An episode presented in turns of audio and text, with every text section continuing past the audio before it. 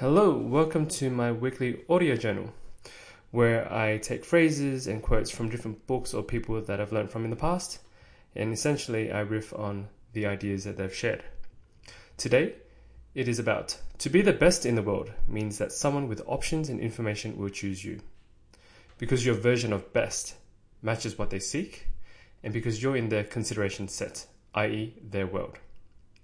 So, my understanding about this and how it applies to my world is there's a concept about being the best that you do in the world. So, initially, what people think is that to how do you become the, the best in the world at something?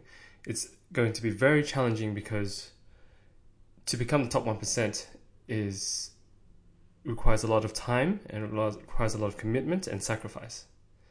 But the other thing is that what this quote is trying to say is that you can still be the best in the world. For example, if you have a little restaurant, i.e., you know, I'll take an example of mine, uh, a little cafe in Darlinghurst.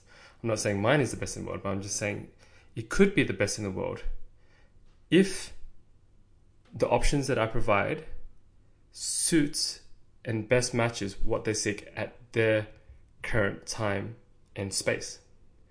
Meaning, going back to the quote, because your version of best matches what they seek, and because you're in their consideration, i.e., their world. So, what I'm providing is the best offer that they can get that matches what they want, and it is in their world, i.e., a place that they can access. For example, I could provide the best coffee or the best food, fusion food, whatever it may be, that is incredible or one of the best in my local area for the people that are around.